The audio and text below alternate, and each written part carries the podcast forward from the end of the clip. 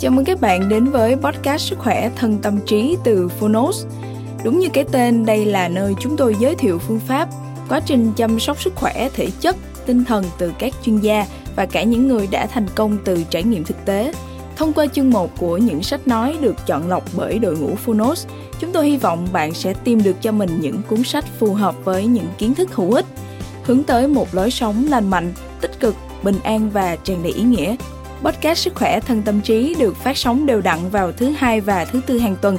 Mời các bạn cùng đón nghe. Và nếu yêu thích podcast này, hãy tải ngay ứng dụng âm thanh số và sách nói có bản quyền Phonos để nghe trọn vẹn cuốn sách cũng như khám phá các nội dung hấp dẫn khác như tóm tắt sách, ebook, thiền, truyện thiếu nhi, truyện ngủ, nhạc chủ đề, vân vân. Còn bây giờ hãy cùng lắng nghe chương 1 của cuốn sách hôm nay nhé.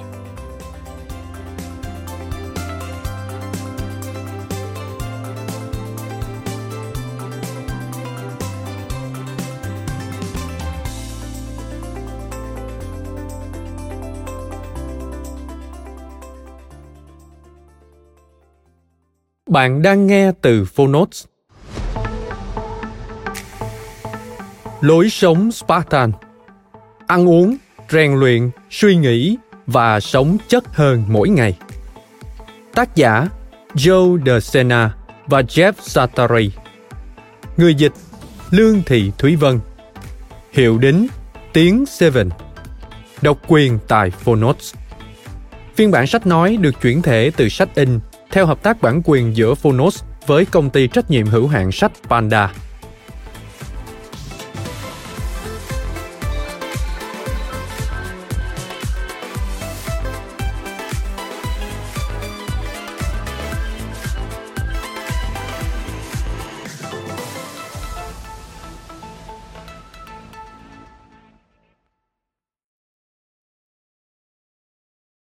Lối sống Spartan con người thành công từ thử thách. Điều này đã đúng hàng trăm năm nay, đặc biệt đối với người spartan cổ đại. Những chiến binh hy lạp trong truyền thuyết đã xây dựng nên chế độ dân chủ đầu tiên và một trong những đội quân tinh nhuệ nhất khi thành lập một chế độ huấn luyện hà khắc, được biết đến với cái tên agoge. Chế độ này đã biến những cậu bé thành những chiến binh hung hãn và trung thành, bằng một hệ thống quy tắc đạo đức và thử thách thể chất nghiêm ngặt được đề ra nhằm tăng cường sức bền và khả năng chịu đựng đau đớn. Thử thách tạo nên thành tích. Tôi đã thấy nó thay đổi cuộc sống, nhưng hầu hết chúng ta đều lơ là tập luyện. Chúng ta gần như không còn tự thử thách bản thân nữa. Thay vào đó, chúng ta làm gì? Cố gắng làm cho cuộc sống trở nên dễ dàng hơn. Và tất cả những gì thu lại là chúng ta trở nên yếu đuối hơn và thậm chí hay than vãn về những bất tiện cực kỳ nhỏ nhặt. Hãy nghĩ về điều này. Bạn lái xe 800 mét để mua một chai sữa 1 lít thay vì đi bộ.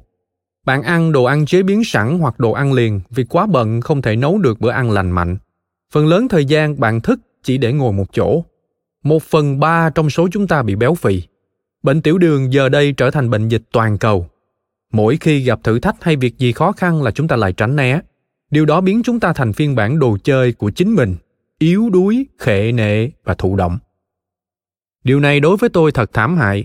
Vì thế tôi đã tạo nên lối sống Spartan – với mục đích kéo 100 người ra khỏi chiếc ghế đệm của họ, để bắt đầu sống chủ động thay vì biến thành những kẻ chịu đựng thụ động. Hãy nhìn đi, cuộc sống thật khó khăn. Nhưng bạn chỉ cần mạnh mẽ hơn là được. Bạn nuôi dưỡng sự kiên cường bằng cách đối mặt với thử thách, chứ không phải ngó lơ chúng và hy vọng chúng sẽ tự biến đi. Con đường đi đến thành công không bao giờ trải hoa hồng. Vậy câu hỏi của tôi là bạn là người chỉ nằm đó với những mẫu bánh snack Doritos vương đầy trên áo, hay là người bị quật ngã nhưng rồi vùng dậy mạnh mẽ hơn? Cuốn sách này giống như mọi cuộc đua Spartan, là sự phản kháng mạnh mẽ chống lại cuộc sống thụ động và nhu nhược, giúp hồi sinh tinh thần gan góc bằng cách thúc giục chúng ta xác định mục tiêu cuộc đời mình, điều sẽ thổi bùng niềm đam mê mãnh liệt và không thể lay chuyển trong chúng ta. Mục đích của cuốn sách này là dạy bạn cách áp dụng 10 nguyên tắc không bao giờ lỗi thời của lối sống Spartan. Nếu bạn nằm lòng những nguyên tắc này thì mỗi khi gặp trở ngại, bạn sẽ tìm được cách vượt qua.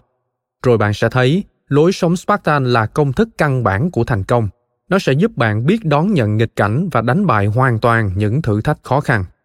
Hãy làm chủ nó. Tất cả chúng ta đều cần lối sống Spartan. Lời nói đầu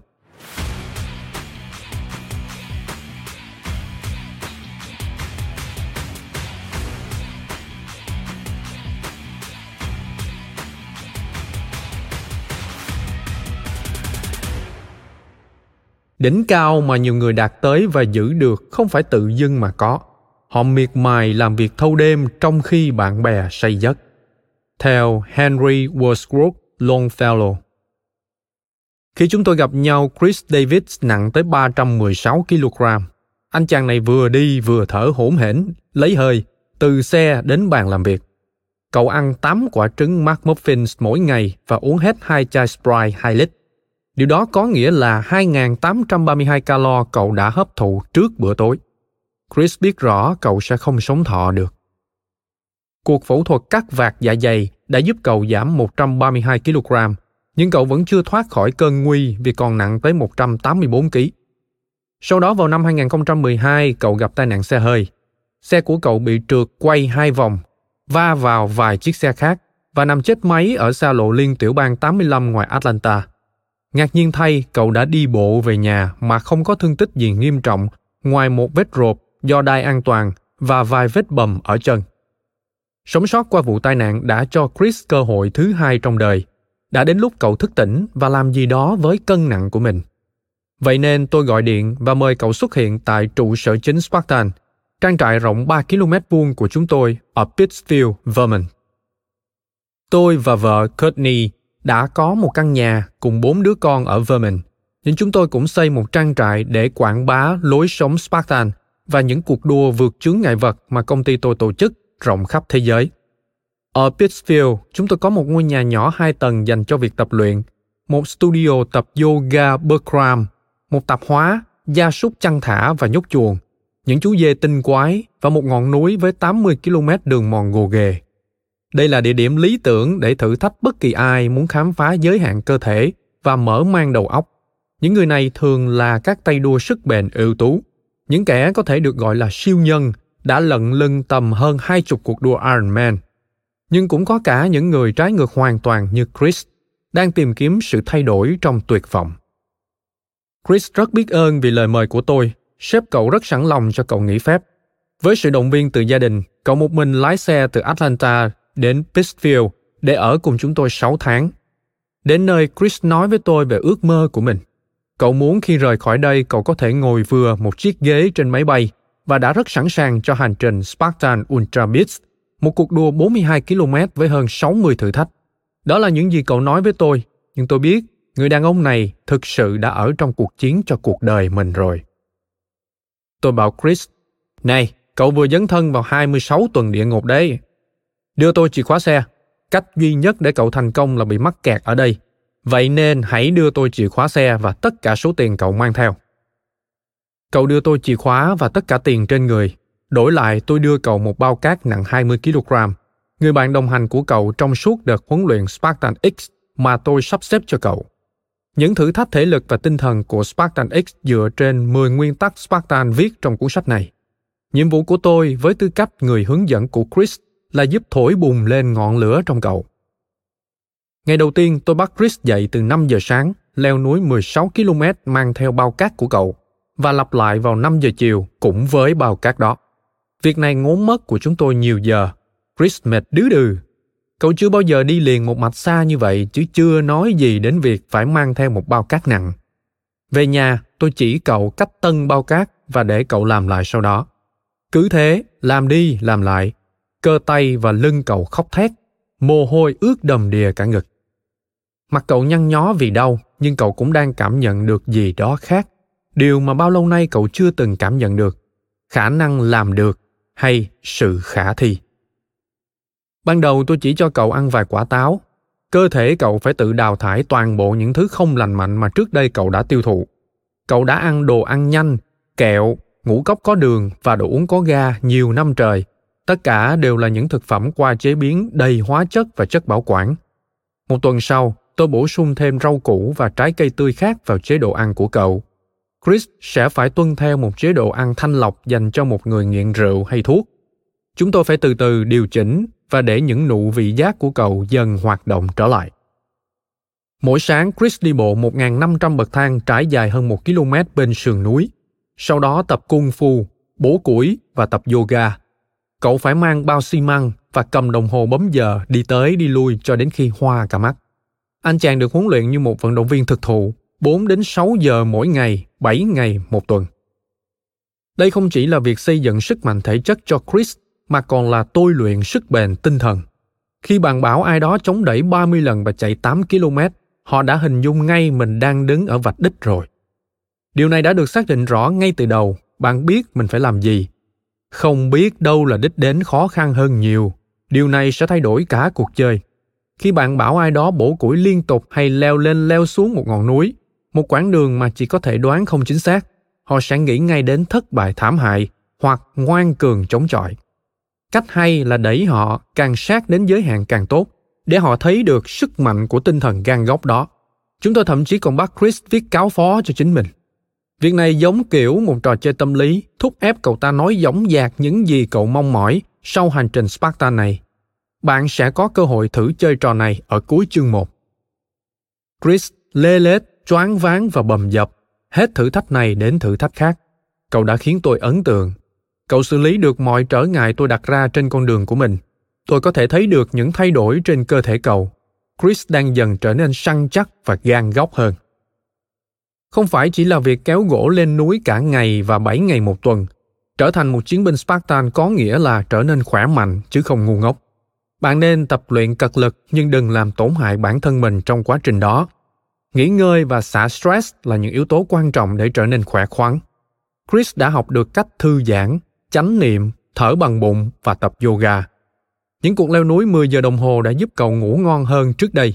Bơi trong hồ lạnh ban đầu làm cậu kinh hãi, nhưng chỉ một lúc sau đó, tôi nghĩ cậu đã cảm nhận được cơ thể đau nhất của mình đang hồi phục. Cậu cũng kết giao với những chiến binh Spartan khác ở trang trại. Sau bao sự kiện, hầu hết bọn họ đều kết thúc bằng việc tham gia một cuộc đua vượt chướng ngại vật, ném lao hay những thử thách burpee.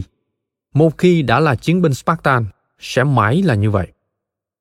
Sau 26 tuần tập luyện trên núi và vượt qua thử thách Spartan Beast ở Killington, Vermont, Chris nặng còn 102 kg. Thử thách Spartan Beast tăng thêm 20 km và 30 chứng ngại vật. Cuối cùng Chris đã có thể ngồi vừa vặn trên ghế máy bay và trở về nhà. Trước khi rời đi tôi thoáng thấy Chris leo lên đỉnh lưới đu, một chứng ngại vật ở trang trại. Cậu đứng trên đó, mỉm cười và nhìn xa về phía những đỉnh núi. Sau đó tôi hỏi cậu, Chris nói lúc đó cậu đang nghĩ về chặng đường mình đã đi được bao xa.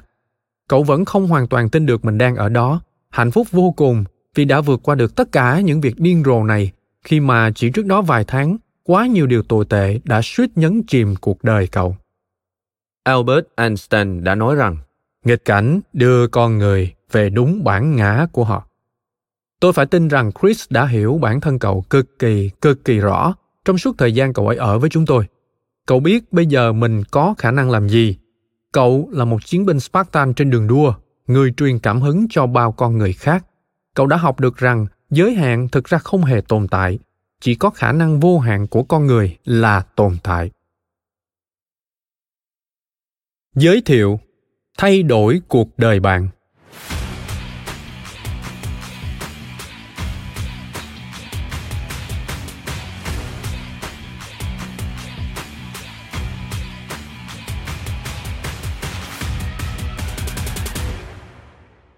bạn đã đi lạc hướng bao xa không quan trọng, hãy quay lại. Thành ngữ thổ nhĩ kỳ. Ngay cả khi đã đi đúng con đường, bạn vẫn sẽ bị đè bẹp nếu cứ ngồi im ở đó. Theo will rogers. Như bất cứ ai, tôi có những bế tắc trong cuộc sống. Mỗi khi gặp phải trở ngại nào, tôi cũng đều rất may mắn khi luôn có ai đó tóm lấy và kéo tôi qua vũng lầy. Tôi viết cuốn sách này với ý định cũng sẽ tóm lấy bạn và kéo bạn ra khỏi chiếc ghế đệm để tự bạn có thể học được cách vượt qua những bế tắc. Tôi lớn lên ở khu dân cư Goodfellas ở Queens, một cái ổ của các băng nhóm tội phạm. Vào bữa tối chúng tôi nói về bánh bao Ý, giá xi măng và kẻ nào vừa vào tù, ai vừa ra tù. Nhà tù không có nghĩa tiêu cực đối với tôi, nhà tù giống như trường học vậy. Bố tôi là một kẻ cuồng công việc. Ông làm đủ mọi thứ việc, từ việc ở những nhà hàng pizza, các hãng taxi đến công ty xây dựng và vận tải. Ông tận dụng từng đô kiếm được và vay thêm để đầu cơ. Điều đó cũng hiệu quả một thời gian. Nhìn lại 25 năm trước, tôi biết đáng lẽ ông đã thành công, nhưng ông đã đầu cơ quá mức. Điều đó đã dạy tôi một bài học. Đầu cơ là con dao hai lưỡi. Những năm 80, bố tôi bắt đầu mất dần mọi thứ. Công việc bấp bênh, nhà cửa mang đi thế chấp, chủ nợ túc trực trước cửa nhà. Bố mẹ tôi bắt đầu cãi vã tranh chấp tiền nông. Mẹ phải vào viện vài lần sau những cãi vã đó. Tôi từng là một đứa trẻ không phương hướng và tôi tìm thấy một người. Đó là người hàng xóm của tôi. Ông ấy tên là Joe Mazzino, người đứng đầu của một gia đình Bonanno máu mặt. Mọi người đều biết ông với tên gọi Joe cái tài, bởi ông khăng khăng rằng những tay đàn em không bao giờ gọi tên ông vì giữ bí mật nhưng chạm vào tai mỗi khi ám chỉ đến ông. Tôi được che chở dưới sự bảo trợ của ông khi mới 11 tuổi. Ông nói, Này, chúng ta sẽ kinh doanh. Cháu sẽ bắt đầu bằng việc dọn sạch những chiếc bể. Tôi dọn bể. Sau đó ông giới thiệu tôi với nhiều người bạn trong băng đảng của mình. Ông nói họ có thể tin tưởng tôi trong nội bộ. Joe là bố già của gia đình Bonanno, vì mấy năm nay John Gotti đang gặp phải những rắc rối pháp lý. Thông qua Joe, tôi đã dọn bể hợp pháp cho nhiều người ít tiếng tâm. Tất cả bọn họ đều rất tốt với tôi, bao gồm cả vít bé nhỏ Amuso, còn được biết đến là Don chết chóc. Sếp của gia đình Lucchese, ông hiện đang chịu án tù một năm vì tội giết người và những phi vụ phóng đảng. Điều đầu tiên Joe cái tai dạy tôi là phải có cam kết. Bạn phải làm những gì bạn đã nói. Nếu tôi nói sẽ đến nhà Joe vào lúc 7 giờ 15 phút sáng thứ bảy, tôi phải làm được điều đó. Hoặc nếu không, cháu sẽ có kết cục dưới bể đấy. Ông nói. Ông chỉ đùa thôi, nhưng ở tuổi tôi lúc đó tôi coi là thật. Sự cam kết rất cần thiết. Trung thành, tự hào về công việc, giữ lời đều rất có ý nghĩa trong khu dân cư tôi sống và tôi đã học được điều đó từ Joe cái tài. Tôi đã rất vui khi làm việc như một nhân viên dọn bể. Tôi muốn làm gì đó, kiếm tiền, hành động và làm nhiều điều cho các sếp với niềm háo hức và động lực. Điều đó thật tuyệt. Bố đã luôn dạy tôi khi gặp ai đó, hãy nghĩ làm sao có thể giúp họ hay khiến cuộc đời họ có giá trị hơn. Khiến bản thân con trở thành không thể thiếu được đối với họ. Ông nói, tôi đã cố gắng làm điều đó cho những con người này. Tôi làm việc cật lực cho Joe và ông đánh giá cao điều đó. Ông chỉ có ba cô con gái, vì thế ông coi tôi như con trai vậy. Joe là một người đàn ông hào phóng. Ngày mùng 4 tháng 7, tức ngày quốc khánh Mỹ, ông thường cử một xe cẩu đến để chuyển đống pháo hoa xuống phố. Cảnh tượng giống như Thế chiến thứ hai kéo dài 12 tiếng đồng hồ vậy. Thật điên rồ. Joe rất giỏi khoản hỏi vặn. Ông có thể hỏi đi hỏi lại một câu hỏi theo 12 cách khác nhau trong bất kỳ cuộc trò chuyện nào. Tôi đoán đó là cách ông tìm ra sự thật. Ông dạy tôi về tầm quan trọng của sự tập trung. Ông có một trí nhớ đáng kinh ngạc và thuộc mọi biển số xe được bán đấu giá. Khi nhìn một biển số lạ, ông sẽ nhận ra ngay và hỏi tôi có biết đó là xe của ai không. Joe là tay gangster, từng đưa ra vài quyết định sai lầm trong cuộc đời, nhưng tôi cảm kích việc ông đã giang tay giúp một đứa trẻ hàng xóm đang bị mất phương hướng. Có một điều ông đã nói với tôi mà tôi sẽ không bao giờ quên, bởi vì điều đó đã thay đổi tôi mãi mãi. Joe, cháu hãy đặt vấn đề của mình lên bàn. Và bác cũng sẽ làm vậy. Bác cá là cháu sẽ lấy lại chúng. Bình bình tầm trung là không thể chấp nhận được.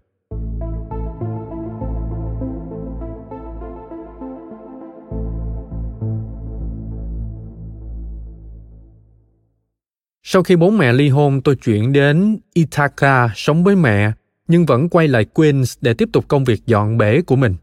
Công việc này trở nên khá thành công. Tôi bắt đầu tuyển mộ được thêm những người khác làm việc cho mình. Nhân viên dọn bể đầu tiên của tôi là những đứa trẻ hàng xóm và đó cũng là lúc tôi hình thành nhiều quan điểm về thành công, thất bại và động lực. Nhiều trong số những đứa trẻ này đã không hay biết chúng thực sự muốn gì trong đời mình – chúng tuyệt vọng và chúng không thể thức dậy để đi làm đúng giờ. Tôi bắt đầu nghĩ rằng vấn đề với xã hội này là ở chỗ người ta có mọi thứ quá dễ dàng. Tôi cứ nghĩ mãi. Khốn nạn, tôi còn chẳng có thời gian để thở.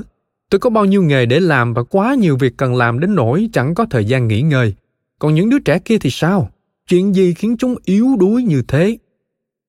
Trong khu tôi sống, hầu hết mọi người đều lao động chăm chỉ. Họ kinh doanh hợp pháp như các cửa hàng pizza công ty xây dựng, công ty vận tải. Mọi người đều thức dậy lúc 5 giờ sáng. Họ sống với thương hiệu của mình, luôn gắng sức nỗ lực nhiều hơn nữa. Trong nhà chúng tôi cũng vậy, bình bình tầm trung là điều không thể chấp nhận được. Nếu bạn định chăng đèn Giáng sinh, tốt nhất bạn nên làm nó một cách hoàn hảo nhất. Nếu bạn định sơn tường hay phủ bóng ô tô, kết quả chúng nên có một diện mạo đẹp nhất. Bố tôi từng nói, chúng ta đo một công việc chất lượng theo từng micromet. Bố tôi và Joe cái tai giúp tôi thấm nhuần đạo đức nghề nghiệp mãnh liệt. Điều này đã giúp tôi trong rất nhiều dịp. Tôi đã học được tầm quan trọng của sự chuyên nghiệp, cung cấp dịch vụ thượng hạng nhất. Tôi trở nên khắc khe với tất cả mọi thứ. Không có ngày cuối tuần nào trên bãi biển, không ngày nghỉ hay kỳ nghỉ nào. Nếu điện thoại reo có nghĩa bạn đang có việc để làm. Nếu không thì bạn tốt nhất nên làm cho nó reo. Tôi có thể thấy động lực thành công từ những người thợ gạch địa phương, chủ quán pizza, những người thợ hàng, bất cứ ai những người đi làm thuê cho người khác cũng là những người có công ăn việc làm. Họ cứ liên tục tiến lên và họ thành công. 34 năm sau, tôi nhận ra rằng những giá trị cốt lõi tôi học được từ khu dân cư này đã chỉ dẫn tôi qua mọi cản trở trong cuộc sống. Tôi cần đến chúng hết lần này đến lần khác và chúng đều giúp tôi chiến thắng, dù lớn hay nhỏ, như hoàn thành một cuộc đua sức bền 160 km hay gây dựng một doanh nghiệp có lợi nhuận. Điều mà tôi thấy thú vị khi phỏng vấn những người thành công cho podcast Spartan Up của chúng tôi chính là hầu hết họ giống nhau. Bọn họ đều sống với những giá trị cốt lõi như nhau. Lối sống Spartan là đỉnh cao tột bậc của những bài học cuộc sống thực tế và những lời khuyên hào phóng. Trong suốt 17.520 ngày sống trên đời này, tôi bị thuyết phục rằng với 10 nguyên tắc sau đây và những phẩm chất Spartan cốt lõi là tinh hoa cho một cuộc sống thành công – Áp dụng 10 nguyên tắc này, bạn sẽ vượt qua được một cuộc đua Spartan, mở một doanh nghiệp hay xây dựng một gia đình tuyệt vời. Chúng sẽ giúp bạn giảm 45 kg hay kiếm thêm thu nhập đáng kể, chỉ cần bạn đặt ra mục tiêu. Lối sống Spartan sẽ thúc đẩy bạn đối mặt những thử thách, cười vào những suy nghĩ nhục trí đang níu bạn lại phía sau và vượt qua những chướng ngại vật khó nhằn nhất. Các nguyên tắc trong cuốn sách này buộc bạn phải xác định điểm cực tiểu và cực đại của bản thân, tập trung vào những mục tiêu để những bước chạy đầu tiên biến thành nhiều dặm và sau cùng dẫn bạn đến đích. Cảnh sát, cựu sĩ quan quân đội, những bà mẹ đang đi làm, những ông bố đơn thân, những vị CEO thừa cân, sinh viên, giáo viên, những kẻ bỏ cuộc giữa chừng, bất cứ ai cũng có thể thu được lợi ích từ những nguyên tắc này. Tất cả những gì bạn cần làm là cam kết với chúng và để chúng tăng gấp 10 lần cuộc sống của bạn. Nelson Mandela từng nói, không phải nghịch cảnh, chính cách bạn phản ứng với nghịch cảnh mới quyết định câu chuyện cuộc đời bạn sẽ đi theo hướng nào. Tôi rất thích câu nói này bởi nó đặt ngay trách nhiệm vào bạn, đúng nơi nó nên ở. Nghịch cảnh hiện hữu trong mọi ngóc ngách, bạn không thể trốn khỏi nó. Cách bạn đương đầu với nghịch cảnh cũng là cách bạn xây dựng gia tài của mình. Hãy xem, ai cũng có thử thách và những con quỷ cần đánh bại. Chúng ta đều đứng trong một vũng lầy. Bạn đã bước bước chân đầu tiên ra khỏi đống bùn lầy đó và tiến về phía trước bằng cách lựa chọn đọc cuốn sách này. Điều khiến bạn khác biệt với người khác là cách bạn sử dụng bộ não, cơ thể và tinh thần gan góc của mình để vượt qua bất cứ thứ gì. Lối sống spartan sẽ giúp bạn làm điều đó. Mỗi chương của cuốn sách này chứa một nguyên tắc để phát triển một phẩm chất spartan nhất định. Có rất nhiều lời hay, ý đẹp ở đây, nhưng ngôn từ chỉ có thể đưa bạn đi xa được đến đây mà thôi. Chỉ những hành động quyết đoán mới mang lại thay đổi thực sự vì vậy, tôi đã tổng hợp nên một kế hoạch tập luyện để giúp bạn bám sát thường xuyên mỗi nguyên tắc Spartan trong cuộc sống. Mỗi kế hoạch nhỏ được đặt ở cuối chương. Đừng bỏ lỡ chúng. Những kế hoạch đó gắn với một trong những câu nói tôi yêu thích. Hãy ra khỏi ghế đi. Đừng bỏ qua những bài tập này. Chúng là bắt buộc. Giống như bạn phải thực hiện 30 lần burpee nếu bạn không thể vượt qua một chướng ngại trong cuộc đua Spartan vậy. Hãy thực hiện chúng đi. Tại sao những bài tập này quan trọng đến vậy? Hãy nghĩ về tính logic ở đây. Để làm chủ một thái độ mới, cần luyện tập nhiều lần. Bạn không thể chỉ đọc và nghĩ ngợi để thay đổi. Thay đổi chỉ xảy ra khi bạn khiến chúng xảy ra bằng những nỗ lực hành động. Đây là một ví dụ. Trận chiến cuộn kayak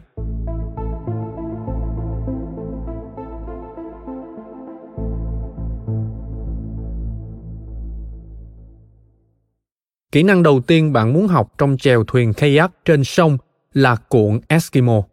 Một động tác lật phải kayak mà nắp bon sẽ giúp nước không tràn vào bon. Nếu không, bạn có thể thoát ra và bị ướt. Điều này có nghĩa bạn lắc lư người để như thoát ra khỏi bon. Kỹ thuật cuộn Eskimo là sự lựa chọn tốt hơn. Thực hiện như sau. Khi thuyền lộn ngược, chân và hông của bạn vẫn kẹt trong thuyền.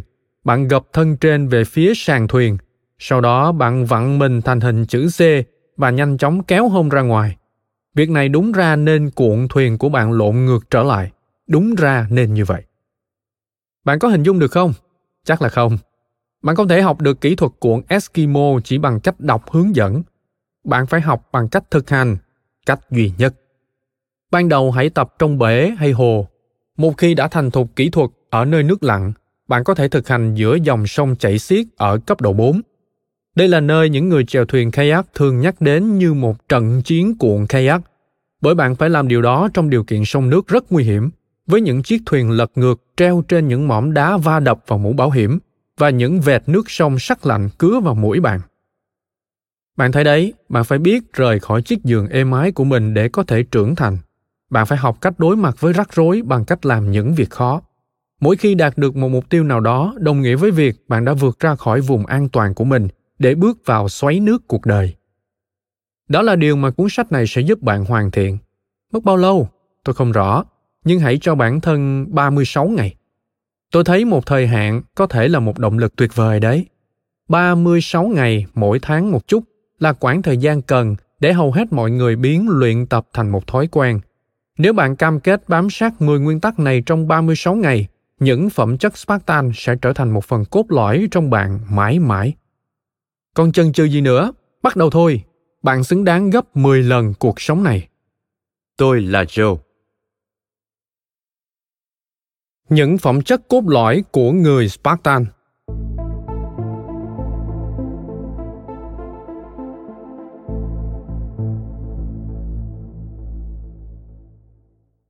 Thông qua công việc và chạy đua sức bền, tôi biết nhiều người. Một vài trong số họ tôi không thể quên được. Những con người tuyệt vời này cùng có chung những phẩm chất cốt yếu. Tôi gọi chúng là những phẩm chất cốt lõi của người Spartan. Tập hợp những phẩm chất này trong một cá nhân và bạn sẽ tìm được một người sếp lý tưởng, một nhân viên đáng quý, một đối tác hoàn hảo hay một người đồng chí. Sau đây là miêu tả ngắn gọn về những phẩm chất đó. Phẩm chất thứ nhất, tự ý thức phải biết bạn là ai và không phải là ai nếu không làm được điều này bạn sẽ cảm thấy mơ hồ mỗi ngày phẩm chất thứ hai, kiên trì. Hãy theo đuổi đến cùng điều gì đó, vì thế giới này đầy những người không làm được vậy. Bạn đang làm tốt hơn họ. Phẩm chất thứ ba, đam mê. Nếu bạn không đam mê điều đang làm, bạn sẽ không thể làm tốt nó được. Hãy coi trọng những điều bạn làm và học cách đam mê. Phẩm chất thứ tư, kỷ luật. Đặt ra những quy tắc của bạn và tuân theo những quy tắc đó. Hãy thật kỷ luật. Phẩm chất thứ năm, ưu tiên giải quyết những điều quan trọng. Bạn là người quyết định đâu là điều quan trọng. Phẩm chất thứ sáu bản lĩnh. Hãy trở nên gan góc bước ra khỏi vùng an toàn của bạn mạnh dạn theo đuổi ước mơ khám phá niềm đam mê và lòng kiên trì của bạn. Phẩm chất thứ bảy kiên cường. Đây là khả năng tập trung và làm việc bền bỉ bằng cả sức lực và đam mê, vượt qua mọi thứ, nhất là thất bại. Phẩm chất thứ tám lạc quan. Nhìn thế giới theo cách bạn muốn chứ không phải nó như thế nào. Hãy luôn tràn đầy hy vọng. Phẩm chất thứ chín chính trực. Nếu không thành thật với chính mình và những người xung quanh, vậy bạn là ai chứ? Phẩm chất thứ 10, trọn vẹn. Hãy sống một cuộc đời thật trọn vẹn như những chiến binh Spartan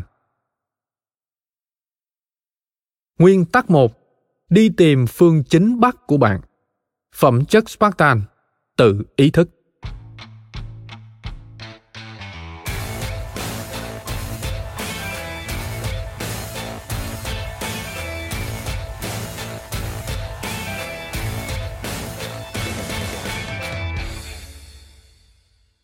Chỉ nỗ lực và can đảm thôi là không đủ nếu thiếu mục tiêu và phương hướng.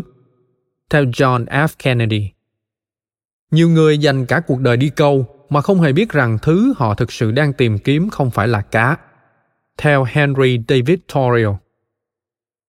Hàng ngàn năm qua, sao Bắc Cực đã giúp con người tìm ra con đường của họ.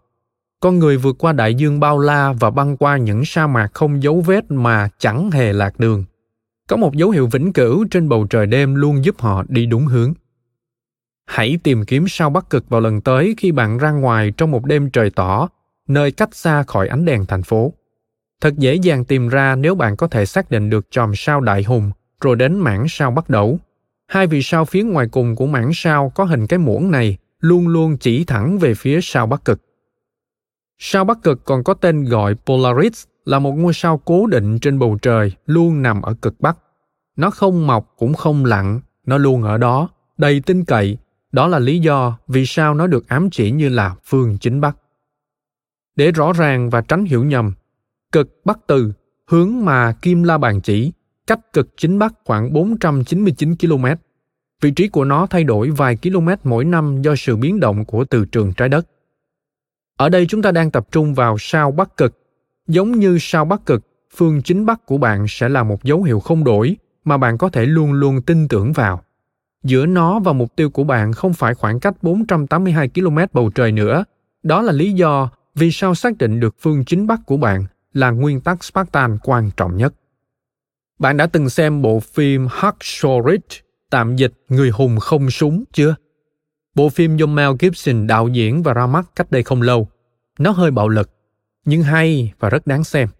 Bộ phim dựa trên một câu chuyện có thật về một binh sĩ người Mỹ trong Thế chiến thứ hai, có tên Desmond Dods Anh đã từ chối cầm theo súng ra chiến trường.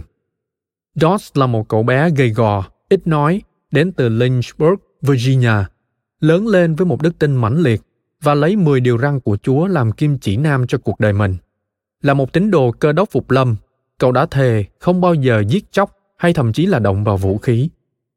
Bộ phim lấy bối cảnh năm 1942 khi Thế chiến thứ hai đang ở cao trào và số người Mỹ tử trận đang tăng. Bất chấp sự mâu thuẫn giữa chiến tranh và niềm tin tôn giáo bấy lâu của cậu, Dodds cảm thấy mình buộc phải ra tay giúp đỡ những người bạn của mình. Cậu đã đăng ký nhập ngũ. Chiến trường chẳng phải một nơi tốt đẹp nếu bạn không thích súng đạn. Trong doanh trại, cậu đã từ chối thực hành bắn bia và phải chịu đựng sự chế nhạo, hăm dọa, thậm chí tấn công từ đồng đội. Cấp trên đã cố gắng trừng phạt cậu ở tòa án quân đội. Điều đó không làm cậu lung lay. Mùa hè năm 1944, Dos được điều đến phục vụ quân y tại chiến trường đảo Guam ở Philippines cùng với sư đoàn bộ binh số 307 và 77. Dos chìm trong bom đạn của chiến trường Okinawa, một trong những trận chiến lâu nhất và khốc liệt nhất của chiến tranh. Quân đồng minh mất đi 50.000 người, quân Nhật thiệt hại hơn 100.000 người. Trong khi đó, quân đồng minh đã chiếm được sườn núi Maeda, một đỉnh núi cao 400 mét đầy rẫy địa đạo của quân Nhật. Tuy nhiên, một cuộc đột kích đã khiến hàng trăm lính Mỹ từ đơn vị của DOS, người bỏ mạng, người thương tích đầy mình, nằm lại trên sườn đồi. DOS xông pha làm nhiệm vụ, bỏ mặc mọi mệnh lệnh và lao mình vào chiến trường. Trên người cậu chỉ có cuốn kinh thánh và hộp đồ sơ cứu. Trong suốt 5 tiếng sau đó, cậu đã đưa được 75 đồng đội bị thương xuống dưới chân núi an toàn bằng một hệ thống rồng rọc tự chế. Đó không phải tất cả. Quay trở lại chiến trường để tìm kiếm thêm những người bị thương, cậu bị trúng một mảnh lựu đạn.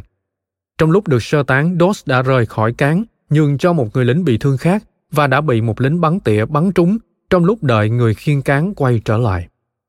Quả là một câu chuyện phi thường về tinh thần quả cảm và sự tận hiến cho mục tiêu. Cậu ấy đã bò tới bò lui trong đống bùn lầy, dưới cơn mưa đạn và cứu sống được 75 người mà chẳng hề mang theo súng bên người. Năm 1945, Tổng thống Truman đã trao tặng Doss huân chương danh dự. Nhiều năm sau, có người hỏi Doss tại sao ngày ấy khi bị thương nằm lại trên sườn núi đẫm máu đó, cậu vẫn không dùng súng bảo vệ bản thân mình. Cậu trả lời, Tôi biết một khi đã thỏa hiệp, bản thân sẽ gặp rắc rối, bởi vì khi bạn thỏa hiệp được một lần, nhất định sẽ có lần sau. Tôi thích câu nói đó. Nếu bạn thỏa hiệp được một lần, nhất định sẽ có lần sau. Nhượng bộ một lần sẽ khiến ta làm việc đó lần hai, lần ba và lần bốn dễ dàng hơn. Tôi kể câu chuyện này bởi Doss là người biết rõ phương chính bắc của mình và cứ hướng đó mà bước theo, không đầu hàng. Sự cam ghét đó, mức độ tận hiến đó là thứ mà bạn cần cho phương chính bắc của mình. Doss là một ví dụ điển hình, nhưng quanh bạn cũng có nhiều người theo sát mục tiêu của họ như vậy. Những người đang đi theo phương chính bắc của mình suy nghĩ và hành động khác những người còn lại. Họ có khả năng bỏ ngoài tai tất cả những chuyện không liên quan dễ gây mất tập trung. Những người không đi theo phương chính bắc của mình thì khác, họ không biết mình muốn đi đâu. Một khi đã vậy, làm sao họ có thể đến được đích cơ chứ? Đây là phần hay nhất về thiết lập hệ thống định vị ngôi sao bắc cực từ bên trong bạn nói ra. Này, biến đi sự sao nhãn thật dễ phương chính bắc giữ cho bạn luôn đi đúng hướng và đảm bảo bạn không bị lung lay bởi sự lôi kéo từ bên ngoài. Khi bạn làm chủ được phương chính bắc của mình, cuộc đời bạn không còn bị điều khiển bởi ngoại tố nữa. Có được phương chính bắc sẽ loại bỏ do dự và truyền thêm tự tin. Tại sao ư? Bởi vì nó được xác định một cách đúng đắn và luôn là ưu tiên hàng đầu. Phương chính bắc của bạn sẽ khiến bạn vui sướng nhảy ra khỏi giường vào sáng giáng sinh như một đứa trẻ phương chính bắc của bạn ở đâu?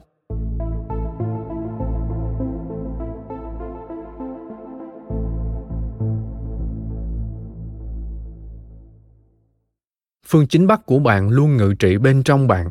Bạn chỉ cần tìm ra nó mà thôi. Nó là một điểm cố định được thiết lập bởi đức tin và những giá trị sâu trong bạn và vẽ ra cho bạn một con đường duy nhất.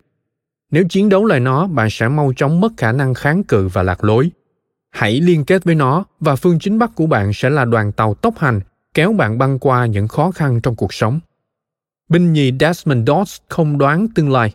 Cậu cứ làm theo những gì chiếc la bàn bên trong mình mách bảo và trở thành một người anh hùng chưa từng có.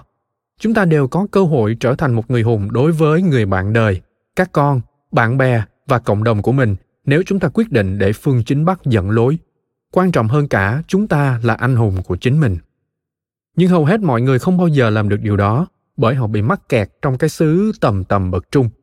Họ không tiến về phương chính bắc bởi họ, hoặc chẳng biết đó là gì, hoặc không toàn tâm toàn ý cam kết đi đến cùng. Họ sợ thay đổi và chỉ muốn ở trong vùng an toàn của mình. Đây là những người chẳng thể nói cho bạn biết điều gì tạo động lực cho họ. Những người khác lại có những mối ưu tiên ngược đời. Họ mưu cầu vui thú với cái giá phải trả là sự thỏa mãn. Họ sợ thất bại nên chẳng bao giờ thử họ tránh né kích hoạt máu điên adrenaline để chiến đấu với nghịch cảnh và thay vào đó uống Red Bull cho qua ngày. Tôi phát cáu khi thấy những người ung dung sống không mục đích cả cuộc đời. Thật uổng phí thời gian, tài năng và tiềm năng để biến thế giới trở thành một nơi sinh sống lý tưởng hơn. Đó là lý do tại sao nhiệm vụ của tôi là kéo mọi người ra khỏi chiếc ghế thụ động và tự mãn của mình, hòa mình vào cuộc sống, thậm chí có lẽ là lần đầu tiên trong đời. Đúng vậy, Joe de Sena thật dữ dội. Vài người nghĩ rằng tôi hơi điên khi sáng lập giải Dead Race và để người chơi xách những xô đá trong khi leo lên những ngọn đồi sình lầy. Nhưng tôi cũng cực kỳ lạc quan về tiềm năng của con người và tinh thần nội tại của chúng ta. Tôi biết có hàng triệu người đã từ lâu rời khỏi chiếc ghế của mình và bắt đầu chú tâm sống trọn vẹn cả về thể chất lẫn tinh thần. Bạn đã chọn cuốn sách này. Nhân tiện tôi rất cảm ơn vì điều đó. Vậy thì rõ ràng bạn thấy được giá trị của việc kiếm tìm và ưu tiên phương chính bắc của mình.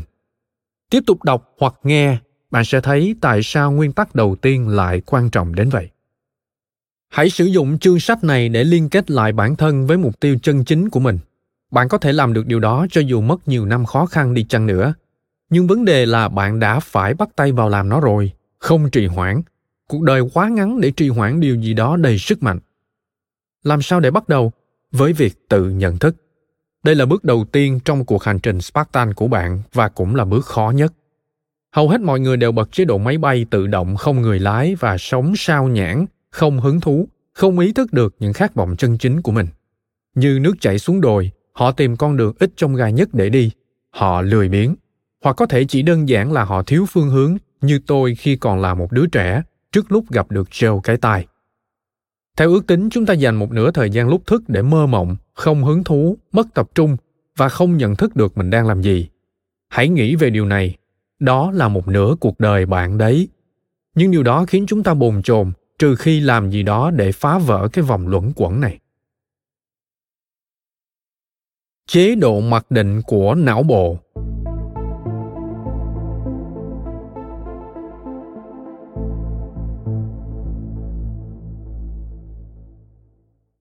tôi đã luôn cảm thấy rằng một số người lê bước qua cuộc sống của họ như những xác sống. Họ loanh quanh kiếm tìm động lực, hết chỗ này đến chỗ kia. Nhưng hầu hết thời gian họ lạc lối trong chính những suy nghĩ của mình, một làn sương mờ mịt cứ mãi không tan. Họ như thể chẳng can dự gì vào cuộc sống và không nhận thức được chuyện gì đang diễn ra quanh mình. Tôi đã rất ngạc nhiên khi phát hiện rằng có những người thông tuệ hơn tôi rất nhiều, cũng đã và đang suy nghĩ về điều này những năm gần đây, các nhà khoa học thần kinh đã sử dụng phương pháp chụp cộng hưởng từ não để khám phá xem điều gì đang xảy ra khi chúng ta không làm gì, ngoại trừ nghĩ ngợi một mình, hoặc chỉ nhìn chăm chăm vào khoảng không trong một buổi họp nhàm chán. Hóa ra não chúng ta không hề ngơi nghỉ, mà dành rất nhiều năng lượng vào những tiếng ồn. Các nhà nghiên cứu nói rằng trong từng khoảnh khắc, não chúng ta tương tác với thế giới thông qua hai loại kênh.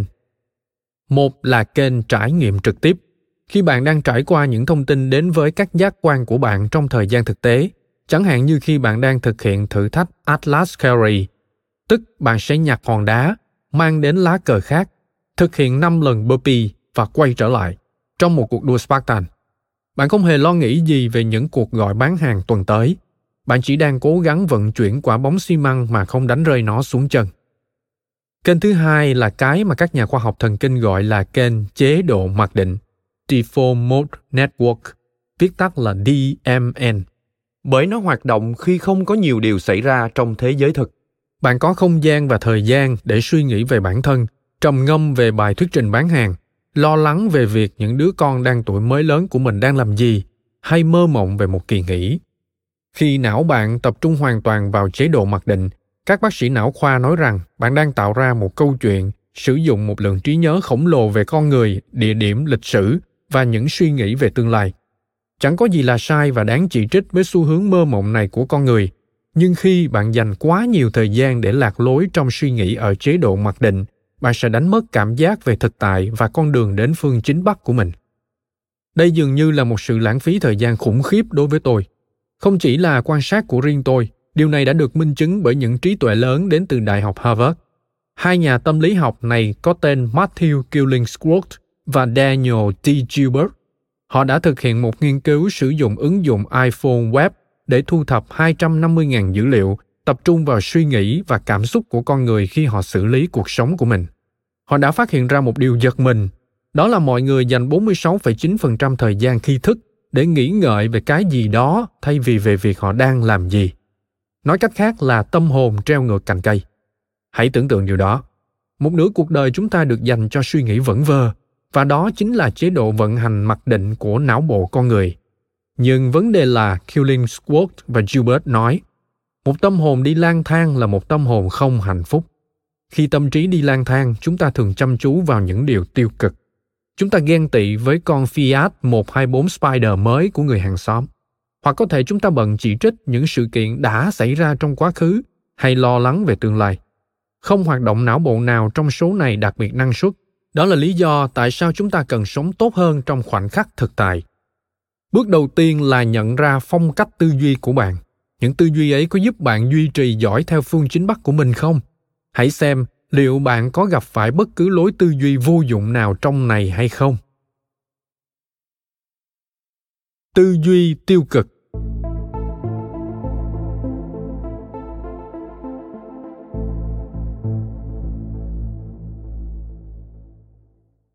Bạn có bao nhiêu trong số những lối tư duy tiêu cực sau đây? Một, tư duy trắng và đen. Không có khoảng xám nào. Bạn cảm thấy các thứ đang diễn ra hoặc theo cách này hoặc theo cách khác, luôn luôn rõ ràng như vậy. Hai, tầm nhìn hình ống. Bạn suy nghĩ qua một lăng kính, tập trung vào những điều tiêu cực và lờ đi những khả năng tích cực. Lối tư duy này kết nối với lý trí. Ba tối thiểu và tối đa. Những người có xu hướng tư duy kiểu này thường nhìn bản thân họ như những kẻ kém cỏi, trong khi những người khác thuộc top hạng a. Facebook đã khích lệ loại trò chơi tâm lý này. Ai ai cũng đăng tải những phần tốt đẹp nhất cuộc đời họ lên facebook. Đây là một lời khuyên cho bạn. Ngừng so sánh bản thân với người khác trên facebook. Bạn chỉ đang nhìn thấy những mặt nổi bật của họ mà thôi. 4. Kết luận vội vàng. Bạn có xu hướng trông chờ những kết quả tiêu cực vì thế bạn hay đoán số điểm cuối cùng trước cả khi trò chơi kết thúc. 5. Bi kịch hóa Bạn phản ứng thái quá với tin tức, thổi bùng đám tro âm ỉ thành cả một rừng lửa.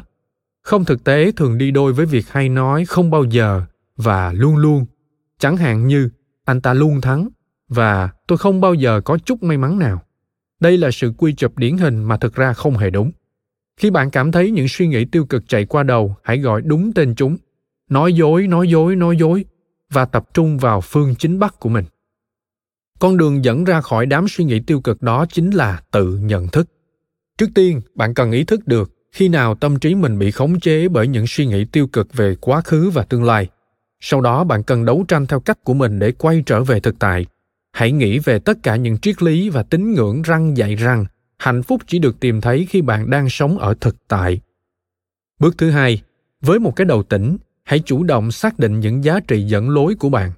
Tôi hay nghĩ về những giá trị cốt lõi như những hồng tâm trong cuộc sống và đức tin như những mũi tên mà hoặc trúng hoặc trượt khỏi những hồng tâm đó. Ví dụ, nếu bạn coi trọng sức khỏe nhưng lại cho rằng hút vài điếu thuốc mỗi ngày thì chẳng sao cả, vậy thì bạn sẽ không thể bắn trúng hồng tâm của mình được và bạn sẽ không thể nào khỏe mạnh. Nếu bạn coi trọng gia đình giống như tôi, nhưng lại tin rằng mình phải làm việc lên đến 80 giờ một tuần, kể cả những ngày cuối tuần, thường xuyên bỏ lỡ những sự kiện trong đời của các con, vậy thì bạn cũng không thể chạm đích được. Nếu bạn coi trọng việc trở thành một nhân viên kinh doanh bán được nhiều hàng nhất công ty, nhưng bạn cho phép mình để tâm trí lơ đảng về quá khứ từng thất bại và bị từ chối, sẽ rất khó để bạn thoát ra khỏi điều đó và tập trung cho những cuộc gọi tiếp theo để có một tầm nhìn rõ ràng về phương chính bắc của mình bạn lúc nào cũng phải bắn vào đúng mục tiêu với đúng mũi tên. Có nghĩa là liên kết những giá trị và đức tin của bạn với các hoạt động thường nhật. Nếu bạn coi trọng việc tập thể dục, hãy làm điều đó. Nếu bạn coi trọng cộng đồng, hãy tìm cách dành thời gian cho bạn bè, hàng xóm và các tổ chức cộng đồng, cho dù bận rộn thế nào. Điều tôi học được. Cuộc đời không phải một đích đến mà là một cuộc hành trình vì thế trong mọi thứ bạn làm hãy làm từng bước một và làm nó tốt hơn bất cứ ai khác. Chẳng có lý do nào để làm bất cứ điều gì nữa vời. Bạn có thể thành công nếu được tạo động lực. Đam mê có lẽ là điều quan trọng nhất trên đời. Nếu việc nào đó không khiến bạn trở nên sợ sệt một chút nó có lẽ không đáng làm. Theo tom Beers, nhà sản xuất truyền hình các chương trình The Deadliest Catch ice Tuckers, Storage Wars, nhà sáng lập Bobcat và Digiland. Nhận thức bao giờ cũng dễ hơn thực hiện. Đó là bởi vì não là một bộ phận lắm mưu mẹo khi nó có thể lừa chúng ta nghĩ điều mà chúng ta muốn nghĩ. Nhà tâm lý học Leon Festinger đã đưa ra một lý thuyết, lý giải hiện tượng này được gọi là thuyết bất hòa nhận thức. Ông nói rằng chúng ta thường giải thích lại những điều mình làm và biết để khiến chúng hòa hợp hơn với những gì chúng ta tin về thế giới hay về chính bản thân mình ví dụ nếu bạn coi trọng sức khỏe nhưng cũng thích rượu vang đỏ bạn có xu hướng hợp lý hóa việc uống hai ly lớn cabernet trong bữa tối và ly thứ ba trước khi đi ngủ mỗi ngày là một thói quen lành mạnh sẽ không làm hại bạn. Bạn thậm chí có thể tìm kiếm thông tin trên Internet về lợi ích sức khỏe của resveratrol, chất chống oxy hóa trong rượu vang đỏ để binh vực cho thói quen lành mạnh của mình nếu bạn thấy mình đang bảo vệ những quyết định hay hành vi mà bạn cảm thấy không đúng đắn, đó có thể là bất hòa nhận thức. Hoặc bạn có thể chỉ đơn giản đang gìn giữ những giá trị, nghe có vẻ không đúng trong cuộc sống. Đó là lý do tại sao tìm hiểu tâm hồn để thấy phương chính bắc là rất quan trọng. Bạn cần xác định được niềm đam mê vang lên từ sâu bên trong mà không cần phải nghĩ đến lần thứ hai. Không cần ép bản thân làm điều bạn muốn hay cần bạn đang ở trong vùng mà bạn tự động bị cuốn vào những thử thách. Tôi gọi đó là nỗ lực mà không cần nỗ lực. Ở đây không có khái niệm mắc lỗi. Một khi hoàn toàn tham gia vào nơi này, bạn sẽ cảm thấy rất tuyệt về con người mà bạn đã trở thành. Hãy để tôi giúp bạn hiểu hơn qua câu chuyện về một người bạn của tôi, một cựu vận động viên bóng bầu dục quốc gia có tên Anthony Trucks. Nhìn đón mặt trận.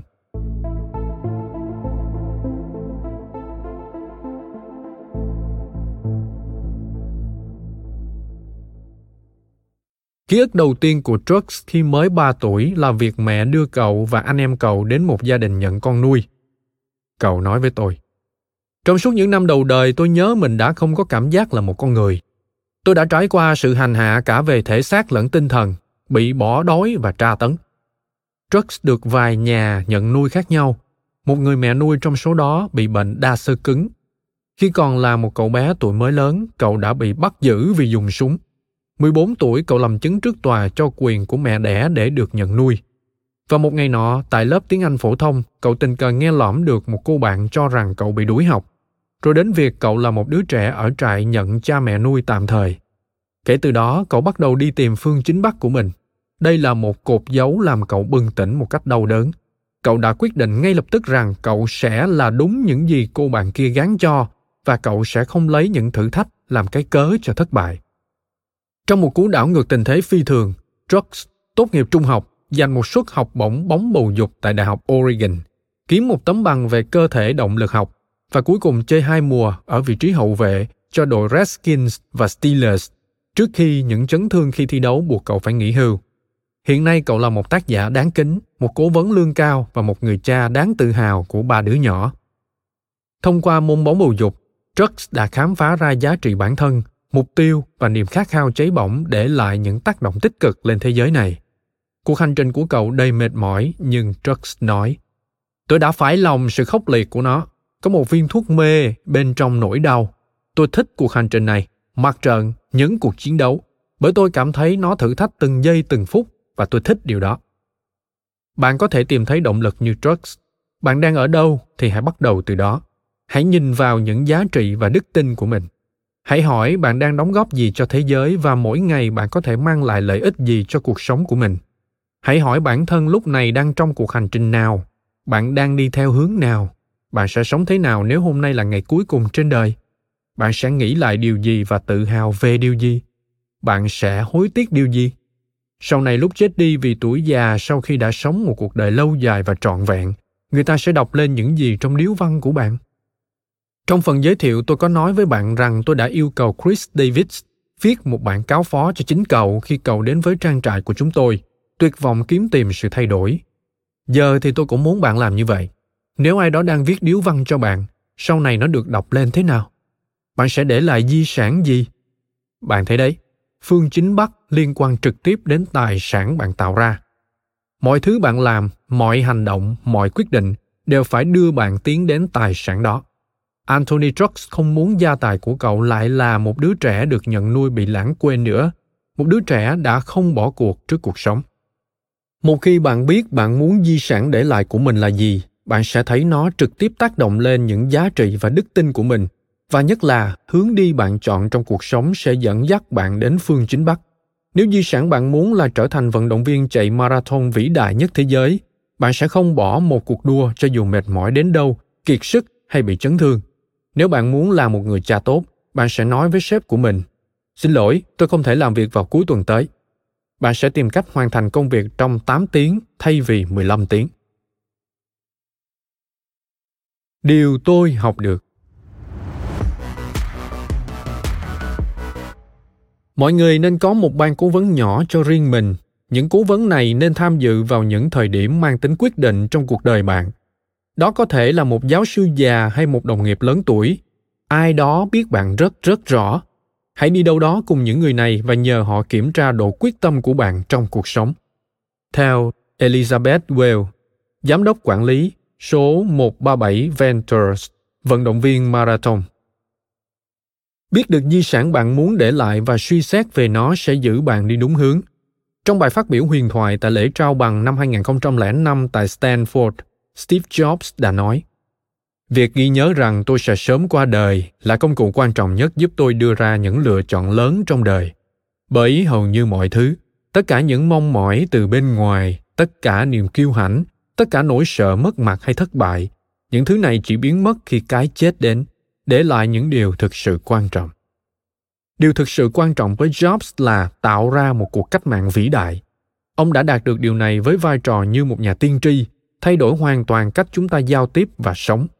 Người khác ghi nhận đây là di sản của jobs là điều không có gì phải bàn cãi. Sau khi jobs qua đời, mọi người đặt hoa để tưởng nhớ ông bên ngoài các cửa hàng apple trên khắp thế giới. Bao nhiêu trong số những vị ceos bạn biết sẽ được trân trọng theo cách này? Bao nhiêu vị ceo trở thành những cái tên quen thuộc với các gia đình? Một cánh tay đắc lực. Di sản để lại của mỗi người là khác nhau, và dù bạn muốn trở thành một phụ huynh tuyệt vời một vận động viên vĩ đại hay một doanh nhân cực kỳ thành công. Việc biết được rằng mục đích cuộc sống của bạn có thể thay đổi là rất quan trọng. Như việc Doss đã làm ngay khi chiến tranh kết thúc cậu đã tiếp tục sống một cuộc đời yên bình với người vợ của mình. Cậu không bao giờ phải né tránh súng đạn và đặt mạng sống của mình vào hiểm nguy bằng cách giúp đỡ một người bị thương thêm một lần nào nữa. Nhưng cậu biết cậu có thể và sẽ làm vậy nếu buộc phải làm. Theo như tôi thấy, vấn đề là gần 99% mọi người không biết mục đích của họ là gì trong mọi giai đoạn cuộc đời. Họ chỉ lê bước về phía vài mục tiêu tương lai mơ hồ, dựa dẫm vào sự thoải mái và thuận tiện để đưa họ đến đó. Và nếu mọi thứ trở nên khó khăn trong quá trình đó, họ chuyển hướng ngay lập tức hoặc ngồi co rúm lại trong sợ hãi. Họ thiếu sự tự nhận thức, họ không suy ngẫm về cuộc đời mình. Họ lo lắng thái quá về những thứ nhỏ nhặt và đổ lỗi cho mọi người, ngoại trừ bản thân họ, về những nỗi bất hạnh của họ. Một phần trăm còn lại mặc dù đã tìm ra những giá trị của mình, họ biết những bước tiếp theo cần đi, họ biết mình muốn có gì để lại và họ quyết tâm bám sát mục tiêu cũng như phương chính bắc của mình. Câu hỏi của tôi là, bạn đang thuộc phần trăm nào?